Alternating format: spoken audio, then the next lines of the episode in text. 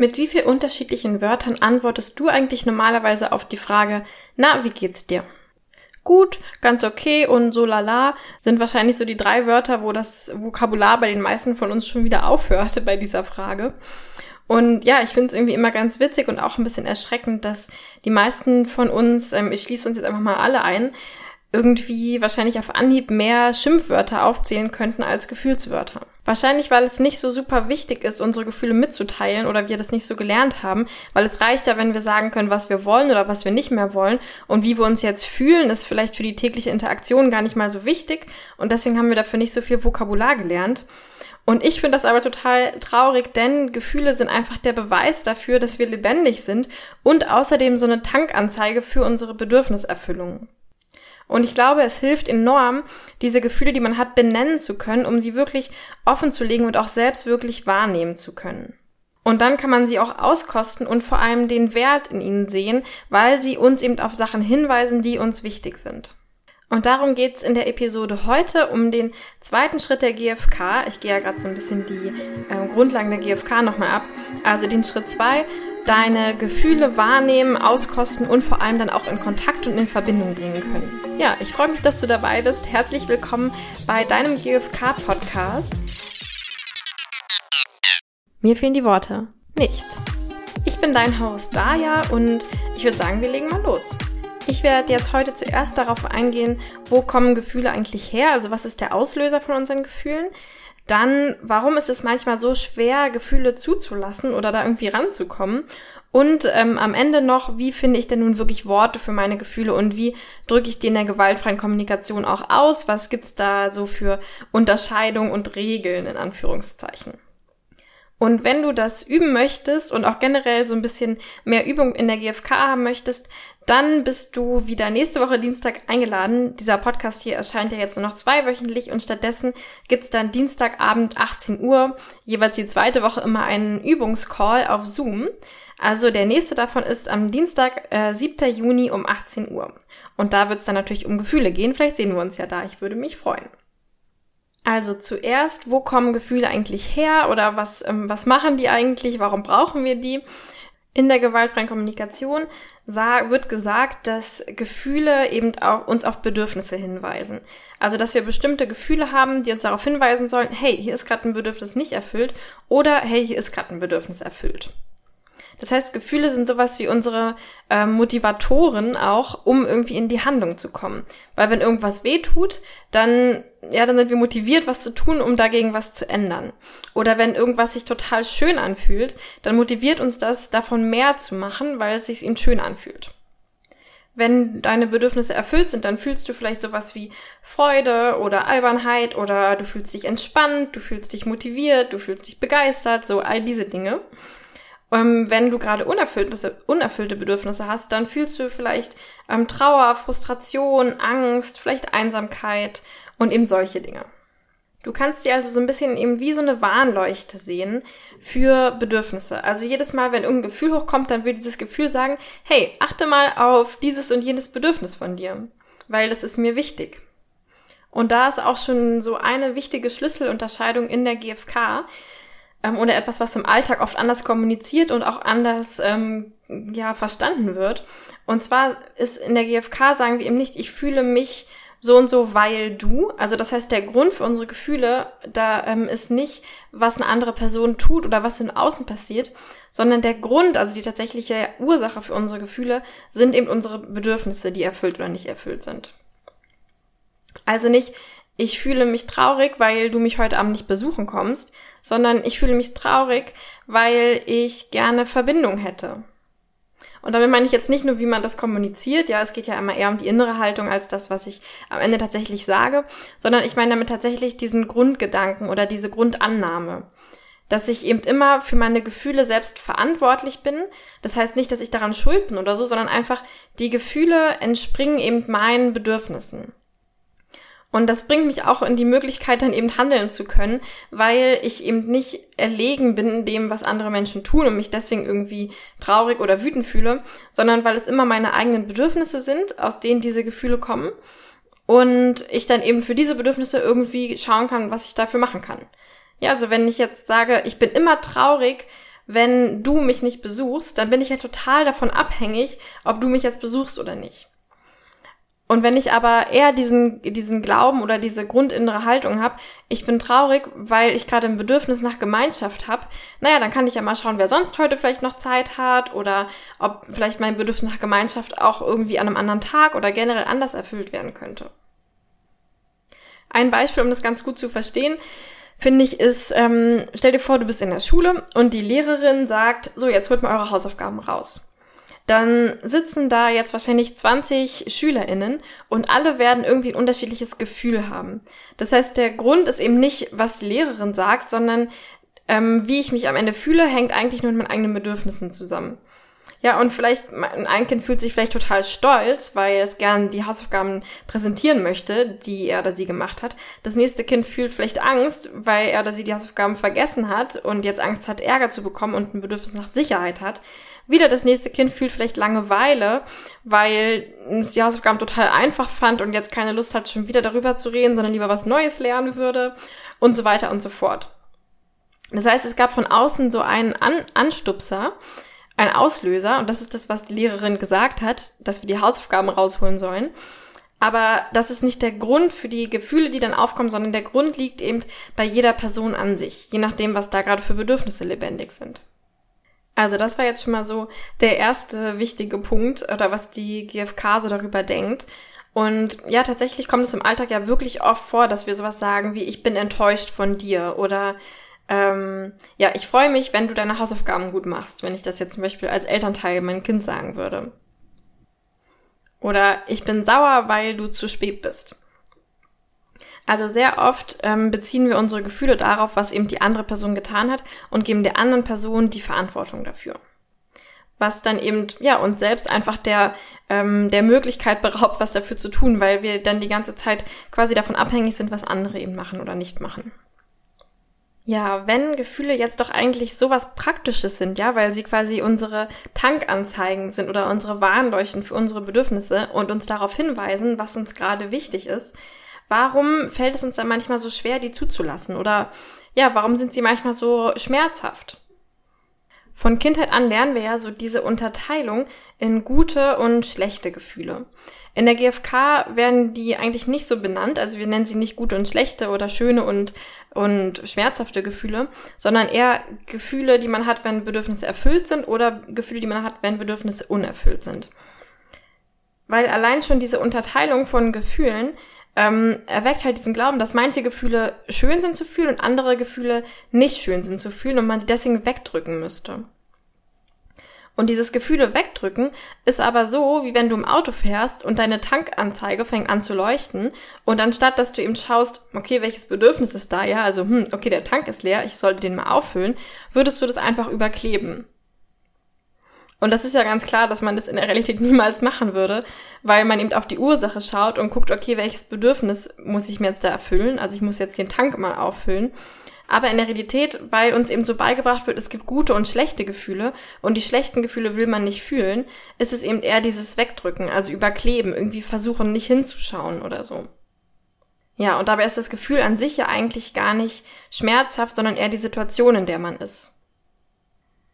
Und es ist dann eben viel effizienter oder hilfreicher, wenn ich dieses Gefühl erleben darf. Also wenn ich sage, okay, ich darf mich jetzt einsam fühlen, ähm, weil das Gefühl an sich ist gar nicht schlecht, mich einsam zu fühlen.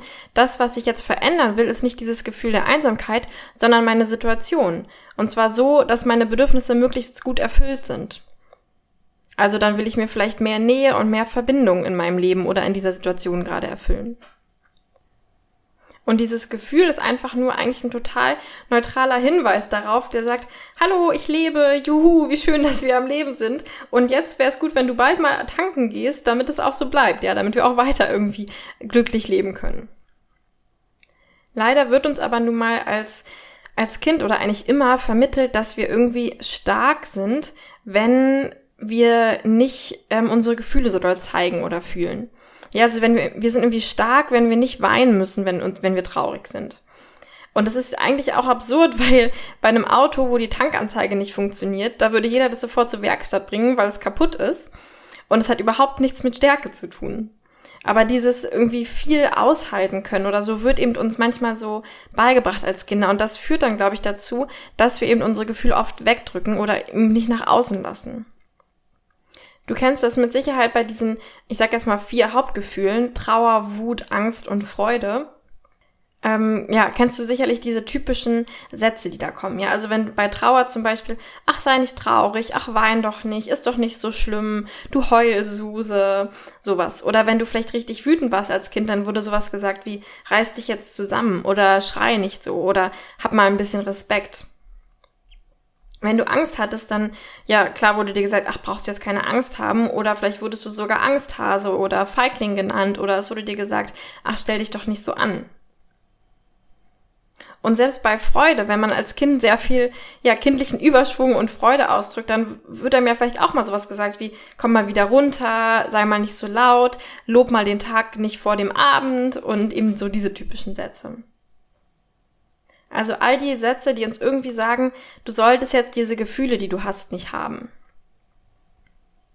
Und das Absurde daran ist auch wieder, dass die alle eigentlich nur kritisieren, dass deine Tankanzeige anspringt und nicht das darunter liegende Bedürfnis. Also statt dass ich sage, ähm, wein doch nicht, wäre es doch viel sinnvoller zu schauen, warum weinst du denn und was können wir jetzt machen, damit dein Bedürfnis, damit deine Bedürfnisse erfüllt sind und du nicht mehr traurig bist. Genau, also ich glaube, das habe ich jetzt oft genug gesagt, dass ich es wirklich hilfreich finde, Gefühle zuzulassen, ähm, vielleicht sogar genießen zu können, auch wenn sie mal ein bisschen schmerzhaftere Gefühle sind, weil sie uns eben zeigen, dass wir am Leben sind und dass uns hier gerade was wirklich wichtig ist.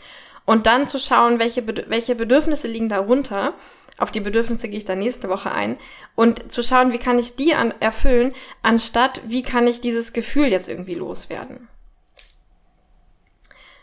Und ähm, ich finde, was ich total interessant auch noch fand zum Thema Gefühle, das habe ich von meiner äh, Kollegin Angela Keim aus Berlin, auch eine G F K-Trainerin, ähm, die auch, ja, die gesagt hat, dass, dass oft durch diese Sätze, die wir als Kind eben erfahren, gewisse Gefühlskanäle bei uns verstopfen und wir diese Gefühle dann irgendwie nicht mehr so richtig fühlen können, weil wir da so einen Deckel draufgelegt haben und dann vielleicht manchmal so in andere Gefühle abweichen. Also wenn zum Beispiel deine Eltern ähm, dir als Kind besonders doll vermittelt haben, du darfst nicht traurig sein, du darfst nicht weinen, so dieses, ähm, ne, also Jungs kennen keinen Schmerz oder auch sowas vielleicht, ähm, genau, hat ja manchmal auch ein bisschen was damit zu tun, mit welchem Geschlecht, mit welcher Sozialisierung du vielleicht aufgewachsen bist, dann ist vielleicht dieser Gefühlskanal Trauer total verstopft und jedes Mal, wenn eigentlich was passiert, wo du eigentlich traurig sein würdest, ähm, musst du dann so eine Abbiegung nehmen und gehst vielleicht in den Wutkanal. Weil du einfach diesen Trauerkanal, ähm, der so verstopft ist bei dir. Also wenn zum Beispiel dein Partner, deine Partnerin irgendwie heute Abend keine Zeit für dich hat, dann wärst du eigentlich traurig, weil du dich einsam fühlst und ähm, weil das aber irgendwie, du, ja, dieser Kanal eben verstopft ist, weil du als Kind so viel oder auch jetzt noch so viel immer wieder lernst, du darfst nicht deine Trauer zeigen oder du darfst nicht traurig sein, wirst du stattdessen wütend. Ja, und sagst, boah, du hast ja nie für mich Zeit äh, und du bist total schlechter Partner und solche Sachen. Und ich glaube, dass auch gar nicht mal so selten dieser Freudekanal zum Beispiel verstopft ist und wir irgendwie, ja, als Kind ist, ist man ja manchmal sehr aufbrausend und dann wird man von den Eltern so runterreglementiert, weil die sich vielleicht so ein bisschen Ruhe wünschen oder sowas. Und dann lernt man vielleicht, dass auch diese... Diese Gefühle, die eigentlich total ähm, angenehm sind, ja, so wie Freude oder sowas, dass, dass man die irgendwie nicht so zeigen sollte, weil das auch irgendwie wieder ein Zeichen von Schwäche und von Verletzlichkeit vielleicht ist. Und dann kann es sogar auch passieren, dass dieser Freudekanal verstopft ist und wenn irgendwas ganz Tolles passiert, zum Beispiel, weiß nicht, du bekommst einen tollen neuen Job oder sowas, dann ähm, muss dein Gefühl da auch so einen anderen Weg gehen und macht dann vielleicht die Abbiegung in den, ähm, in die Angst oder sowas. Und statt dich so richtig zu freuen über diesen Job, ähm, kommt dann vielleicht eher sowas wie, hm, naja, vielleicht wird's ja dann gar nicht so toll oder vielleicht sind dann die KollegInnen da total doof oder sowas und du gehst eben eher in die Angst. Genau, also das finde ich total interessant, dass man da mal drüber nachdenken kann, wenn man merkt, dass irgendwie das mit den Gefühlen, dass es irgendwie nicht so einfach ist, ob da vielleicht gewisse Kanäle irgendwie verstopft sind und du dann manchmal nur noch so einen Kanal abfahren kannst oder so. Und ich glaube, zumindest bei mir ist das auch so, wenn ja, wenn es mir mal ähm, nicht so gut geht für eine gewisse Zeit lang, dann liegt es manchmal daran, dass all diese Kanäle irgendwie verstopft sind und ich in so einer depressiven Phase bin, wo ich irgendwie nichts mehr so richtig fühlen kann. Denn das Schöne an diesen eigentlich sehr lebensdienlichen Gefühlen ist, dass die, ich habe mal irgendwo gelesen, dass, ähm, ich weiß jetzt nicht, wie wissenschaftlich das stimmt, dass man eigentlich auch das gleiche Gefühl am, am Stück nie länger als dreißig Sekunden fühlen kann, wenn man es so richtig zulässt. Und das kennst du bestimmt auch, wenn du mal so eine Trauer hast, die du so richtig zulässt und wo richtig die Tränen fließen, dass das eigentlich eher in erleichternd sich anfühlt oder eben sehr lebendig. Und ich glaube, diese, diese depressive Starre oder sowas, die wir manchmal haben, liegt dann eher daran, wenn wir eben unsere Gefühle nicht zulassen und die dann alle irgendwie so auf uns eindrücken. Also ja, ich bin sehr große Verfechterin davon, eben Gefühle zuzulassen und irgendwie sogar zu genießen. Und, ähm, und dann eben zu schauen, was brauche ich denn? Also worauf wollen mich diese Gefühle hinweisen? Und dafür, und jetzt komme ich zum, zum dritten Thema für diese Folge, ähm, dafür hilft es, die benennen zu können und dafür klare Wörter zu haben. Einmal hilft das total, wenn ich mit Menschen in Verbindung gehen möchte, damit ich denen eben mitteilen kann, wie es mir eigentlich gerade geht und was mich gerade bewegt. Und es hilft aber auch, um die Gefühle irgendwie, glaube ich, so anzuerkennen und spüren zu können. Also ich glaube, dass Gefühle benennen zu können manchmal so ein bisschen ist, als würde man diese Tunnel, ähm, die vielleicht verstopft sind, wieder aufgraben.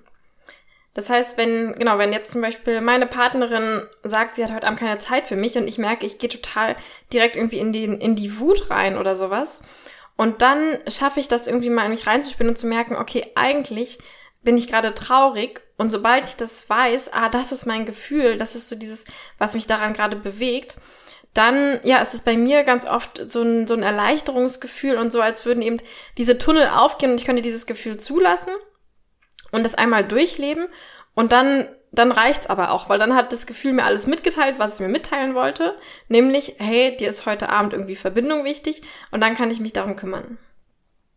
Genau, und dafür braucht es aber für mich eben oft dieses, dass ich das irgendwie benennen kann, damit sich das für mich auch greifbarer anfühlt und ich mich nicht mehr so ohnmächtig fühle und so ausgeliefert diesen Gefühlen. Und dazu gibt's dann in der gewaltfreien Kommunikation wieder so ein paar Unterstützungen quasi, wie du ähm, Gefühle, ja, wie du Wörter dafür finden kannst, beziehungsweise was Gefühlswörter sind und was in der Alltagssprache als Schlüsselunterscheidung wieder eigentlich eher Gedanken oder Interpretationen sind. Also was wir ja total oft sagen, eigentlich glaube ich im Alltag höre ich das eigentlich, das Wort Gefühl höre ich eigentlich immer nur in dem Kontext, ich habe das Gefühl, dass. Ja, ich habe das Gefühl, dass du mich gar nicht mehr liebst. Ich habe das Gefühl, dass du mich nicht ernst nimmst. Äh, ich habe das Gefühl, dass deine Freunde dir wichtiger sind als ich oder sowas. Und das sind ja alles keine Gefühle, sondern eigentlich Gedanken. Also du könntest ja jedes Mal das genauso austauschen und sagen, ich habe den Gedanken, dass du mich gar nicht mehr liebst. Oder ich habe die Interpretation, dass ähm, dass du mich nicht respektierst oder so. Also oft springen wir direkt zu den Interpretationen, die ich habe und ähm, genau, benennen eben nicht unsere eigentlichen Gefühle, weil damit würden wir uns ja verletzlich machen. Und das Schöne an unseren Interpretationen über andere Menschen ist ja immer, dass ich mich selbst damit nicht verletzlich mache. Also wenn ich sage, ich habe das Gefühl, dass du mich nicht respektierst, dann liegt ja quasi die ganze Verantwortung und Verletzlichkeit irgendwie bei dir und ich habe erstmal überhaupt nichts von mir gezeigt. Also ja, ich habe ja da so eine Mauer hingebaut. So, und ganz anders, als wenn ich sagen würde, ich fühle mich gerade unsicher, weil ich mir vielleicht nicht sicher bin, ob du mich gerade respektierst. Da habe ich dann direkt äh, mal gezeigt, was geht eigentlich in mir ab und habe mich da irgendwie geöffnet, ne? Und ich persönlich finde, dass man eigentlich viel stärker ist, wenn man eben nicht die Gefühle von sich abweist oder wegdrückt oder nicht zeigt, sondern im Gegenteil, wenn ich eben weiß, ich kann mich offen zeigen, also ich stelle mich jetzt einfach dahin und sage, hey, ich bin gerade verunsichert, weil ich gerne von dir respektiert werden möchte, das zeigt für mich viel mehr Stärke, als wenn ich da so eine Mauer zwischen uns baue. Weil wenn ich diese Mauer dahin baue, dann, dann, dann scheint es ja so, als würde ich es nicht ertragen oder als hätte ich nicht genug innere Stärke, um auch einfach ähm, ohne Mauer vor dir stehen zu können, ohne Schutzwall. Wenn ich mich aber komplett öffne und dir einfach zeige, hey, das fühle ich gerade, das geht gerade in mir ab, dann, genau, finde ich, zeigt das irgendwie sehr viel mehr Stärke als, ähm, als solche Interpretationen oder Gedanken über andere. Genau, also dieser Satz, ich habe das Gefühl, dass, ähm, ist eben... sind eigentlich eigentlich immer Gedanken und keine Gefühle. Und dann gibt es auch noch so ein bisschen fiesere Wörter, das nennt man in der G F K Pseudogefühle. Und das ist sowas wie, ich fühle mich angegriffen, ich fühle mich nicht geliebt, ich fühle mich missverstanden oder so. Das fühlt, das hört sich erstmal so an, als wären das Gefühle oder Gefühlswörter, aber eigentlich sind das auch nur Interpretationen über die andere Person. Also wenn ich sage, ich fühle mich angegriffen, was da eigentlich dahinter steht, ist ja, ich denke, dass du mich gerade angreifst. Oder wenn ich sage, ich fühle mich nicht geliebt, was dahinter steht ist, ich denke, dass du mich nicht liebst.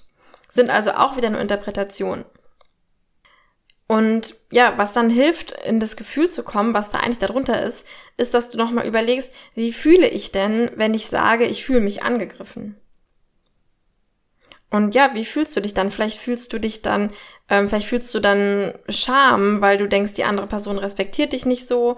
Oder vielleicht fühlst du dann Trauer, weil die, die andere Person sehr, sehr lieb ist und dir gerade die Verbindung zu ihr fehlt. Vielleicht fühlst du auch Angst, weil du tatsächlich, ja, Sorge um deine, ähm, um deine Existenz hast. Oder vielleicht fühlst du auch Frustration, weil du gerne gehört werden möchtest und ähm, ernst genommen werden möchtest. Genau, also ähm, diese Sachen, die eben Pseudogefühle sind oder eher Gedanken, sind alle Sachen, die anfangen mit ich habe das Gefühl, das. Und ähm, diese Wörter, die eben eigentlich ähm, in sich versteckt, eher eine Interpretation tragen davon, wie du gerade handelst. Und dann gibt es so ein paar Unterstützungen, die helfen, dann wirklich auf das Gefühl zu kommen. Und das ist einmal, dass du einfach nochmal reinspürst, wie fühle ich denn, wenn ich mich sage, ich fühle mich angegriffen. Und so immer einen Schritt weiter gehst, bis es irgendwann nicht mehr weitergeht. Weil wenn du dann überlegst, wie fühle ich mich denn, wenn ich mich traurig fühle, dann kommt ja nichts anderes mehr, ne? Dann ist das ja schon ein reines Körpergefühl. Eine andere Unterstützung, und das finde ich tatsächlich das Hilfreichste, ist, ähm, dass du Gefühlslisten benutzt, um erstmal diesen Wortschatz aufzubauen. Also Gefühlslisten findest du, wenn du einfach mal G F K-Gefühlsliste googelst oder auch auf meiner Website. Ähm, ja, also findest du überall. Und das ist dann einfach eine Liste mit Tausenden und Tausenden von Gefühlen. Und wenn du merkst, ich fühle gerade irgendwas, aber ich kann es irgendwie nicht benennen, hilft das total, das einfach mal durchzulesen. Und bei irgendwie gewissen Gefühlen, da wirst du spüren, dass dein Körper so in Resonanz geht und sagt, ja, genau das ist es, was ich fühle. Und ähm, noch eine dritte Unterstützung, die hilfreich sein kann, ist, ähm, dass du dieses Bild dir vor Augen führst, ähm, was was spürt mein Körper? Also sind das tatsächlich Körperempfindungen? Kann diese Empfindung in einem einzelnen Körper gefühlt werden, ohne dass eine andere Person anwesend ist? Zum Beispiel auch könntest du irgendeine Haltung einnehmen oder pantomimisch dieses Gefühl zeigen. Ja, also versuch mal, ähm, ich fühle mich missverstanden, versuch mal, das als Pantomime zu zeigen. Das geht ja eigentlich gar nicht, weil man dazu immer eine zweite Person braucht. Ne? Weil du immer diese Interpretation brauchst, jemand missversteht mich gerade.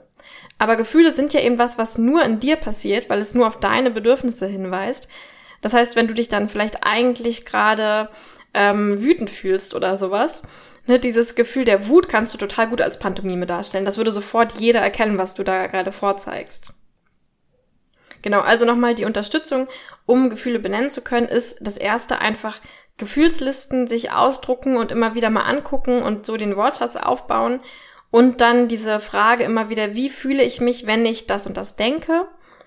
Und als drittes kann man das irgendwie pantomimisch darstellen. Also ist das was, was wirklich in meinem Körper passiert oder bräuchte es dafür eben eine andere Person? Dann sind es wahrscheinlich auch wieder eher Interpretationen, Gedanken, Pseudogefühle. Ja, das war mal so ein Grobabriss über verschiedene Themen, die mit Gefühlen in der gewaltfreien Kommunikation zusammenhängen. Nochmal zusammenfassend, Gefühle weisen uns auf Bedürfnisse hin und zeigen, dass wir lebendig sind und was uns jetzt gerade wichtig ist. Aus Gefühlen kommt unsere Motivation zu handeln, wenn du diese Gefühle tatsächlich zulässt. Und wenn du die Gefühle wirklich spürst und auch ausdrückst, dann übernimmst du Verantwortung und bekommst auch Einfluss darauf, wie du dich fühlst und wie dein Leben aussieht. Und um Gefühle eben ausdrücken zu können und irgendwie auch greifbar machen zu können, hilft es zu schauen, was fühlst du wirklich, anstatt von den darüber liegenden Gedanken und Interpretationen. Zur Unterstützung, wie gesagt, Gefühlslisten und einfach das Vokabular lernen, bis es eben irgendwann Ähm, ja, in dir drin ist, weil wir eben als Kinder das nicht so richtig gelernt haben, dieses Gefühlsvokabular.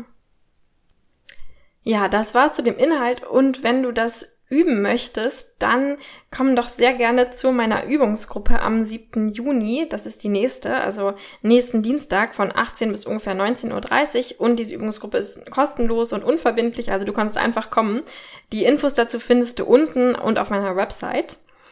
Und dann, wenn du jetzt gleich nochmal so ein bisschen üben möchtest, dann versetzt oder geh doch mal so ein bisschen deine letzte Woche oder deinen letzten Tag vielleicht durch, äh, vielleicht sogar heute, und versuch mal fünf Gefühle zu benennen, die du heute gefühlt hast. Und zwar jetzt mal nicht äh, gut oder schlecht, sondern wirklich so Gefühle, die so ein bisschen differenzierter sind. Und wenn du dabei Hilfe brauchst, dann schau dir doch mal eine Gefühlsliste an.